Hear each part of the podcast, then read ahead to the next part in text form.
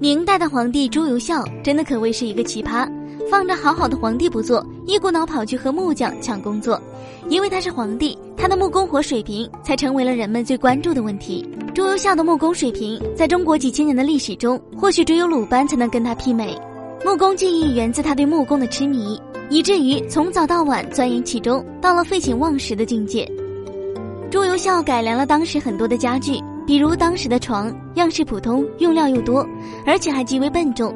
朱由校看到后，决定打破这一现象，所以开始亲自操刀设计。一年的时间设计完成，床板可以折叠，携带移动都是极其方便的。而且床板上的雕花精美异常，让当时的匠人都自惭形秽。他经常灵感一来，便会起手设计搭建一个袖珍版的亭台楼阁。别看麻雀虽小，却五脏俱全，里面花草树木、亭台水榭。往来人仆、飞鸟走兽均栩栩如生，甚至连房梁上的镂刻花纹也与真的一般无二。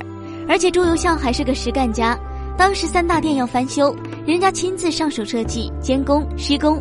到后来三大殿翻修甚少，且设计精美，历经年代久远，依然焕然一新，如昨日之柱。他将全部精力都放在了木工上，那国事怎么办？因为朱由校，才有了明朝抗后金中辉煌的一役——宁远之战。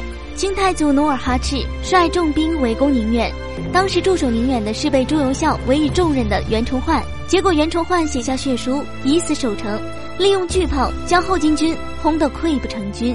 努尔哈赤被迫命令撤军，从此郁郁寡欢。半年后病死了。袁崇焕驻守山海关外，军饷不足，朱由校亲自下令。要求后妃、皇子、亲王、公主和宦官捐银子，货款十六万两白银，送往辽东当军饷。朱由校在位七年，稳定了辽东局势，平息了奢崇明叛乱，开展了机构改革，增加了税收。朱由校二十三岁早死，是明朝不可估量的损失。